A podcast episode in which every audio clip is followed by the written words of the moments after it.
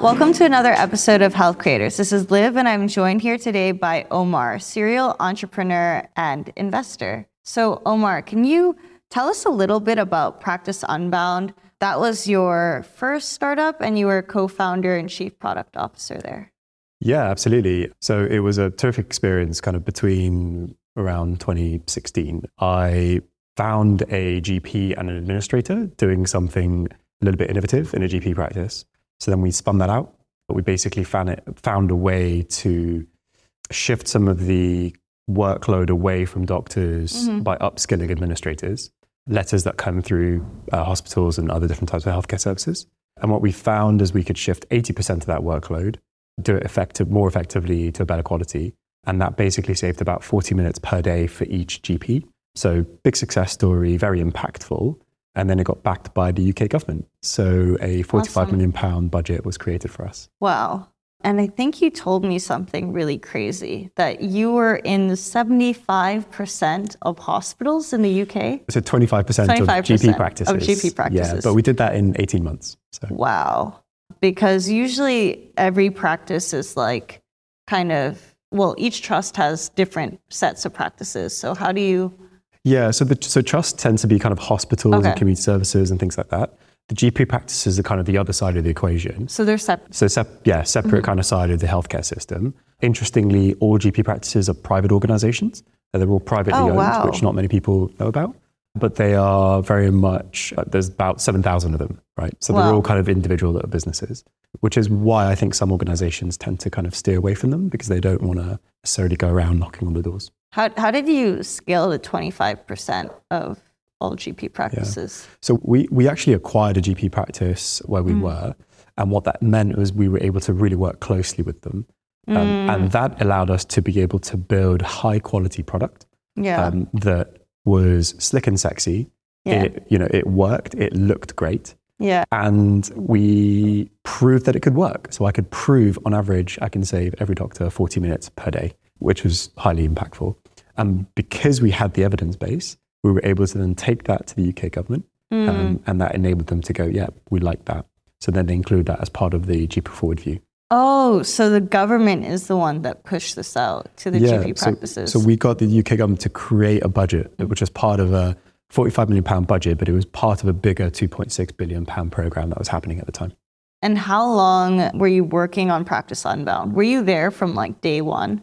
Yeah, so I actually arrived. So the GP and the administrator that I described earlier, they'd already kind of started working on it and they tested it in a couple of GP practices. Uh, but what it was, it, they used to have a, a trainer who would go into a GP practice and spend two weeks immersed in the GP practice to be able to upskill everyone else. And so I took that concept, validated the amount of saving and the time, the impact that it could have, but then also digitized it. Yeah. So turned it into a full kind of e-learning program and course backed by integrating into clinical systems so we can prove every day the amount of letters that would be that were processed through this new approach. Interesting. And how many years did you spend on it? So you got the 45 million from the government. So worked on it and then I think within 6 months we were we got the Wow. the kind of the bigger uh, pot created. In total I was there for about I think two two and a half years. Oh, wow. That's not long at all. Yeah. And you left there or did they exit? No, so we did something unusual. So the business ended up becoming a, a not-for-profit social enterprise.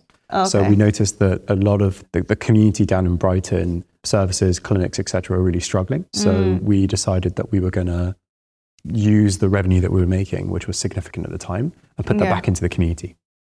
So I didn't get the, the kind of bigger, classic, typical exit that one might expect, Yeah. but it was definitely the, the right thing to do. Interesting. So you converted the startup into a not for profit. Did you have investors at that point? No, so we did this all uh, kind of bootstrapped. So we didn't Oh, we didn't take any additional funding. You didn't take any funding to get to that point. And has it grown since or? Yeah, so left a little bit of a legacy. So we ended up, so the product's still live and, and running. The organization now sells a couple additional more products, and we're in about a third of GP practices in the country. Wow. So still there, still impactful.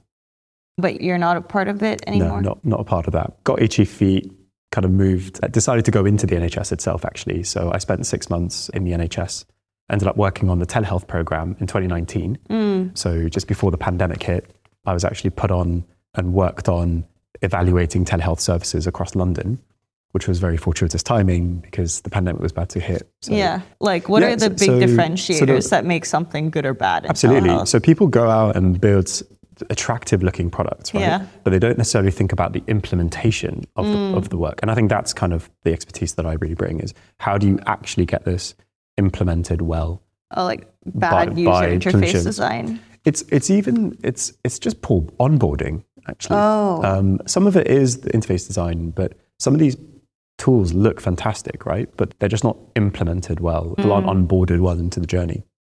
So then they kind of just like rage quit because they're like, Yeah, it's kind Yeah. of yeah, like here's an email with 20 different attachments of 10 different documents and you've got to fulfill, you know, fill out each one and it, it's just messy. The process to onboard Yeah. is quite messy.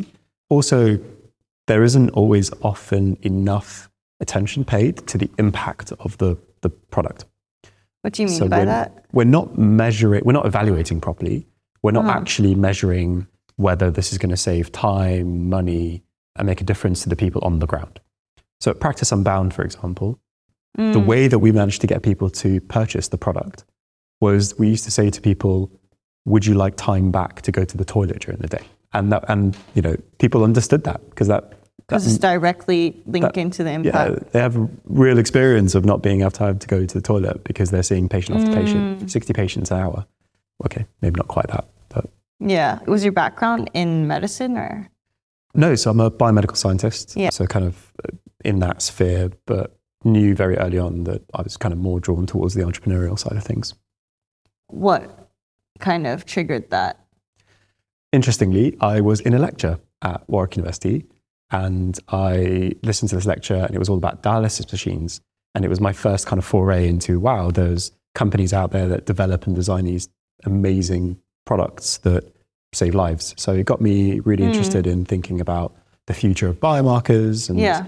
how, and then that kind of took me towards, yeah, kind of healthcare startup world. So I did work in a healthcare startup kind of before I did my own startup. So it did give me some good experience Yeah. I what to do and what not to do. You killed it. Like two and a half years, and you guys reached 25% of GP clinics. That's crazy. And uh, you mentioned you're kind of, you know, now investing in companies and working, you know, alongside accelerator program. Yeah. So so after so after the startup, did the NHS piece, and then I decided to learn a bit more about venture capital, and also decided to learn a bit more about what other products and services are out there, types of innovations. So I spent the next couple of years throwing myself into that world. Yeah. Uh, started to collate a, coalesce a group of people, clinicians, Fortune 500 CEOs, and we collectively invest in health tech startups, early stage, globally, not just in the UK, but mm-hmm. most of them have been in the UK, up to 150,000 pounds. That's kind of been our thing. And that's, yeah, been really What's good. that group called? Harbour. Harbor. Yeah, so Harbour.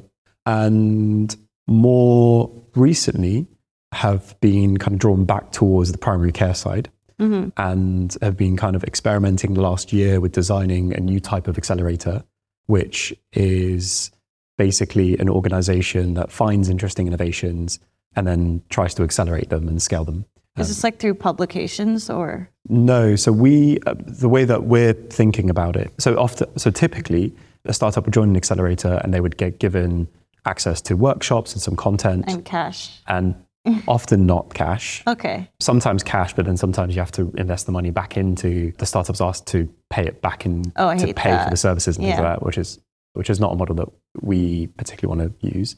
But often with these accelerators, like I said, workshops, potentially some desk space, and sometimes they take equity. Hmm. What we're planning on doing is helping them actually find product market fit and Ooh. helping them to actually make revenue. So what That's we've crazy. yeah, so what we've done is we've partnered with a 1 million patient GP practice group. That's about 100 GP practices across across the Midlands and the north of the UK. And what that means is we've got access to a million patients, 400 doctors, Yeah. You know, over a thousand member of staff. Sounds like the best accelerator ever. Right. So if you're an early stage startup, what you want is you want to be able to test and pilot and validate your product. Yeah. So we give you a team that do that for you.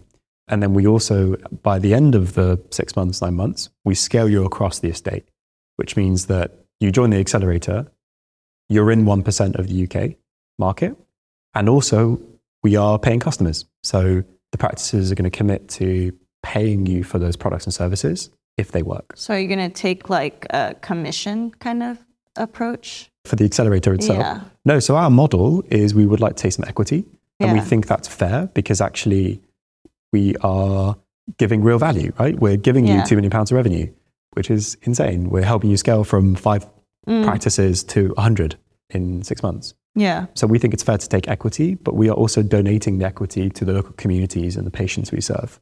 So What we're trying to, donating equity. How does that work? yeah, well, we're still trying to figure out the mechanisms. I feel like if you're going to help people generate revenue, you could just say like straight off, like five years, we take 20% commission on all your cash. And then that could be used in the community.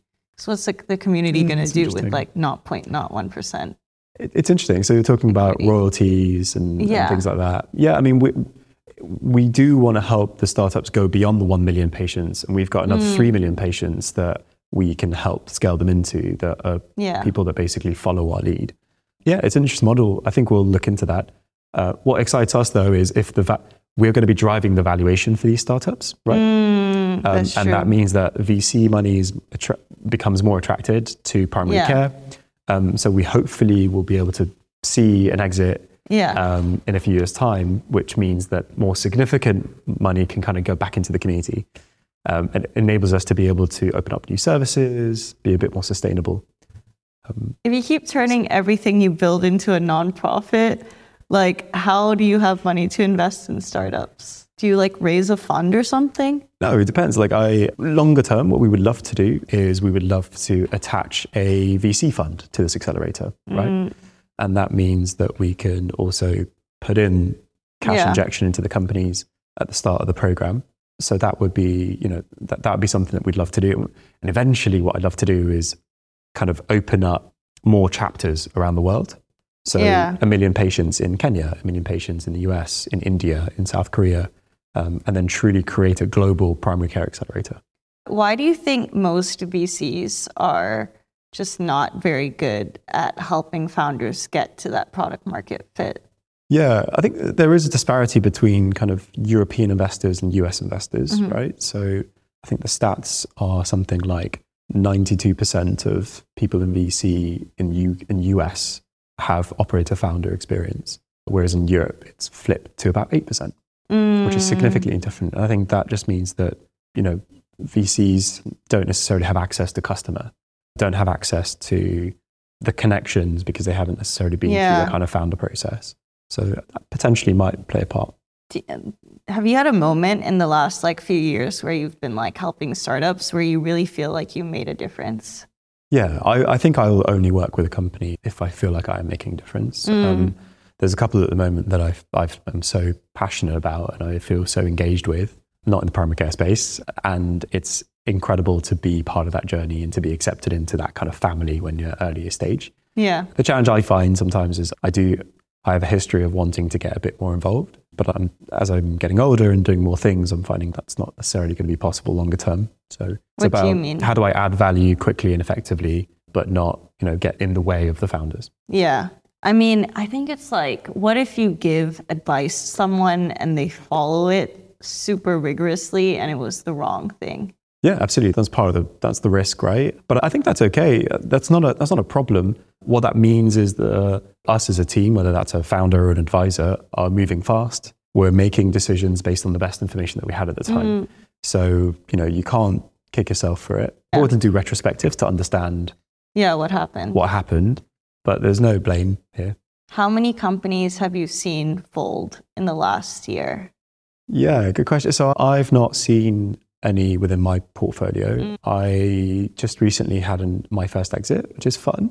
Uh, Within your portfolio? within my portfolio, Amazing. but nothing outrageous. Basically, made my money back, which is fine. Mm. And then I've got another one hopefully coming later this year, which I'm very excited about. So hopefully Yeah. that should be a, a very good returner. but I'm still very early on in my career. I've only been investing for two years, so it's going to take a while. Yeah.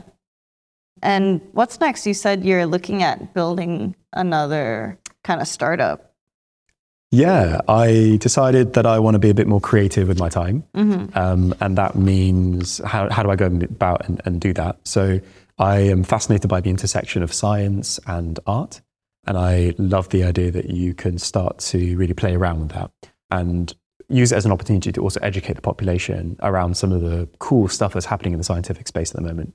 So I am hoping to launch a bit of a side project at the moment, but we'll kind of wait and see. The idea is we're going to be taking samples of people's DNA and we're going to turn that into super personalized artwork. Yeah. So yeah, that's kind of where we're going. It's a little bit bonkers, but I'm quite excited about it. Are you doing that with like the co-founders of your first company or? No, this one's kind of all me at the moment. Oh, Um, cool. yeah, but it's it's kind of my foray into the artistic world. Yeah. um, leveraging some of the scientific background that I've got and some of my startup experience. But yeah, very exciting. It's called Spilled Ink.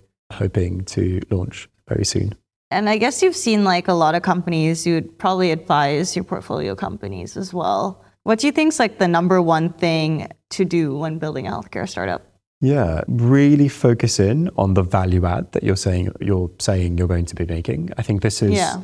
there's a lot of companies out there that that don't necessarily describe the kind of value very well and evidence it very well. And when they do, the problem sometimes becomes the value that you're adding isn't necessarily a problem that the payer mm-hmm. has. So then you get that battle. And it does make me think that actually, you know, not all innovations are going to be VCable. Mm. And I guess the solution there is to go, okay, well, the things that aren't going to be attractive to VCs might be attractive to angel groups, or they might be attractive towards grants Yeah. that might be available out there. So it's just about maybe also helping founders understand what is the right, you know, are they going to be a billion, trillion pound company? Or actually, are they building something that's going to be a solid, you know, money making machine Yeah. that does okay? Not every company has to be or should be really a billion pound company, right? Do you see a lot of like expectation misalignment that causes like people stress in your portfolio or in the companies you've talked to? Yeah, absolutely. And I think you're, that's a very good point because what you end up seeing is startups, founders spend half of their time trying to go and raise money from the VCs. Yeah. Um, and it becomes very challenging. And I think if actually if you took away some of that because, you know, demonstrated that's not necessarily the right track for you, yeah. um, then I think we're onto something um, where we're giving a lot of back time back to founders who can go away and do something, you know, better than fundraising. better with their time. Yeah. What do you think's the number one thing not to do? And can you share a story around that? Yeah, I think it's a very difficult question.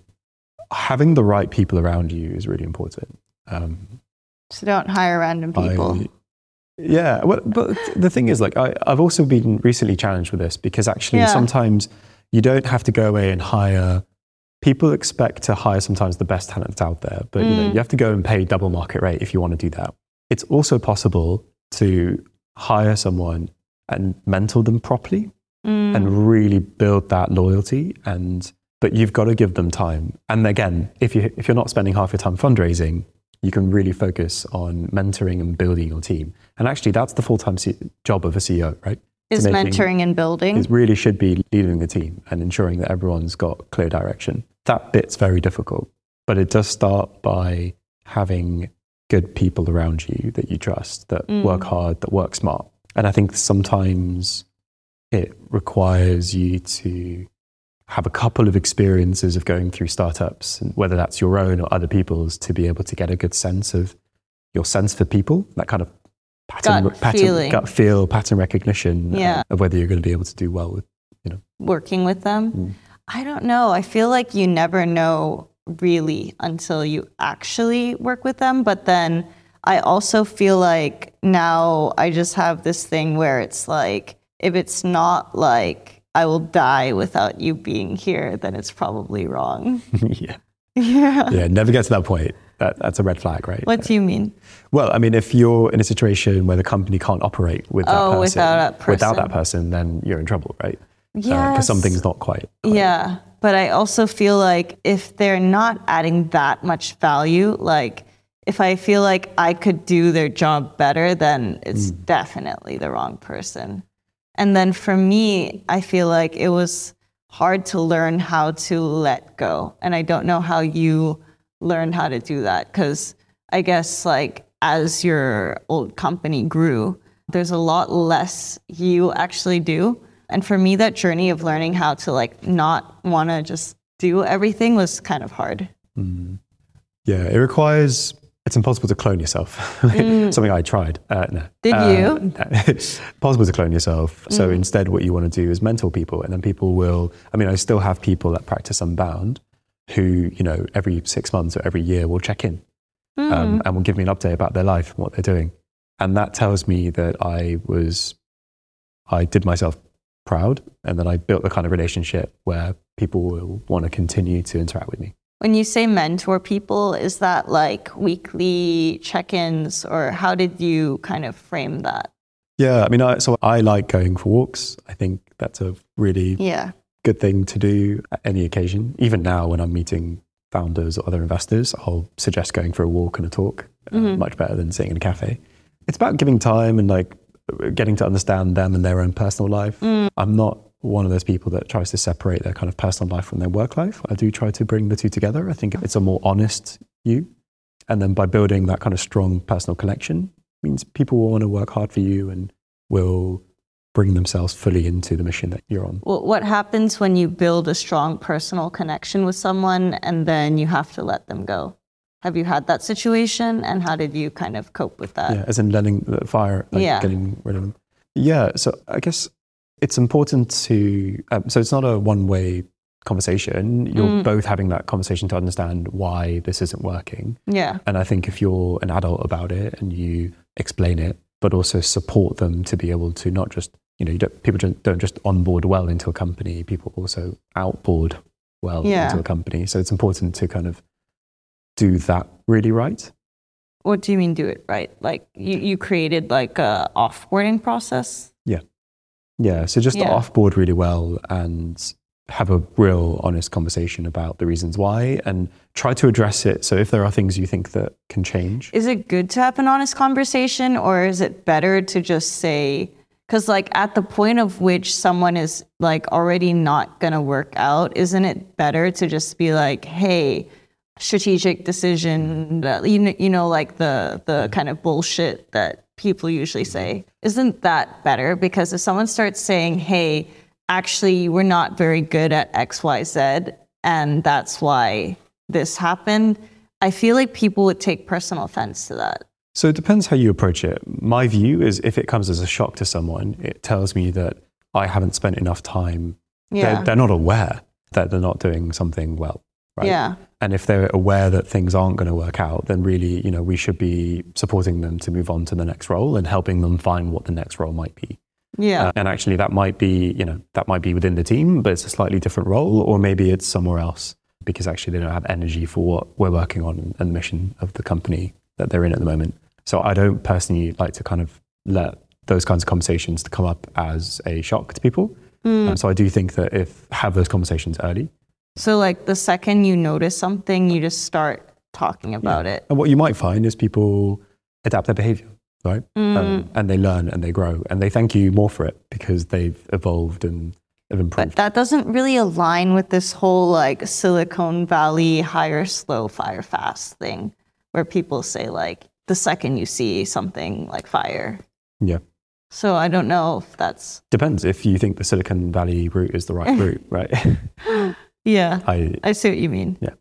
Did you always have this ability to kind of navigate these awkward conversations, or is that something that you picked up? no, it's taken me a very long time. To be honest, I'm not sure I was very good at it when I was running, when you know, when I was in I'm practice on at ground. it. Yeah. Uh, it's something that I've learned a lot more Mm. since you know over the last three years, really. Mm. Um, With your investor work, yeah, I think so because you end up meeting so many people, right? and you have to Um, say no, but in a nice way. Correct. Uh, Yeah. Also, you invest in a company, and then you'll find that there are some awkward, weird dynamics happening um, Mm. with you know difficult founder tensions or employees. So you learn to help a founder think through those things, and I guess Yeah. it's helpful because you're a step removed. So you have the objectivity. So you do tend to practice those skills Yeah. And then in terms of like the key components to reaching product market fit, what do you think is like the equation? I think it's a combination of properly addressing an addressing a problem that also that people on the ground using it have. Mhm. Again, that kind of problem that sometimes that exists between kind of the problem of the person who's going to be using the product, it's not necessarily the problem of the person paying for the product. To just making sure very clearly what the value proposition for different people, different stakeholders, being able to build a product that onboards very well, you know, again across all the different stakeholders. I find the speed so difficult because in healthcare, you can't really build and test and iterate in the same way as in not healthcare. Because, like, in not healthcare, you can build something in a day and be like, use it, try it, test it, te- like, tell me what you think, and then just like measure usage after one day, right? But in healthcare, you really can't deliver something, especially B2B, that is like shit. Like you just can't. Yeah. And I think so. My view on that is um, so it depends what the product is. If it's a, so I really like kind of your not necessarily patient facing products and services and tools, right? So mm. I like some of the things that are back office, administrative, Yeah. you know, can save time, money, effort, energy. So that those are kind of a lot easier and simpler Yeah. to implement. Also easier and simpler to get paid for, which Yeah. I find. But I agree with you. Like healthcare is a difficult nut to crack, right? It's mm. why not many people have cracked it, and not many success stories in the healthcare space. So, yeah. But hey, I mean, we like to think we're purposeful people who want to do impactful things in our life, and Yeah. it feels like a privilege and an honor to work in the healthcare space where we feel like we can try and crack that nut. If that makes sense. Yeah.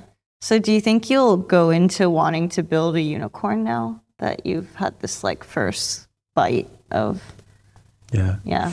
Good question. I am regularly and often challenged by some of my friends about this. Go away and Omar and build something. I think I'm probably more in the space of my life at the moment where I want to support other founders to be able Yeah. to do that.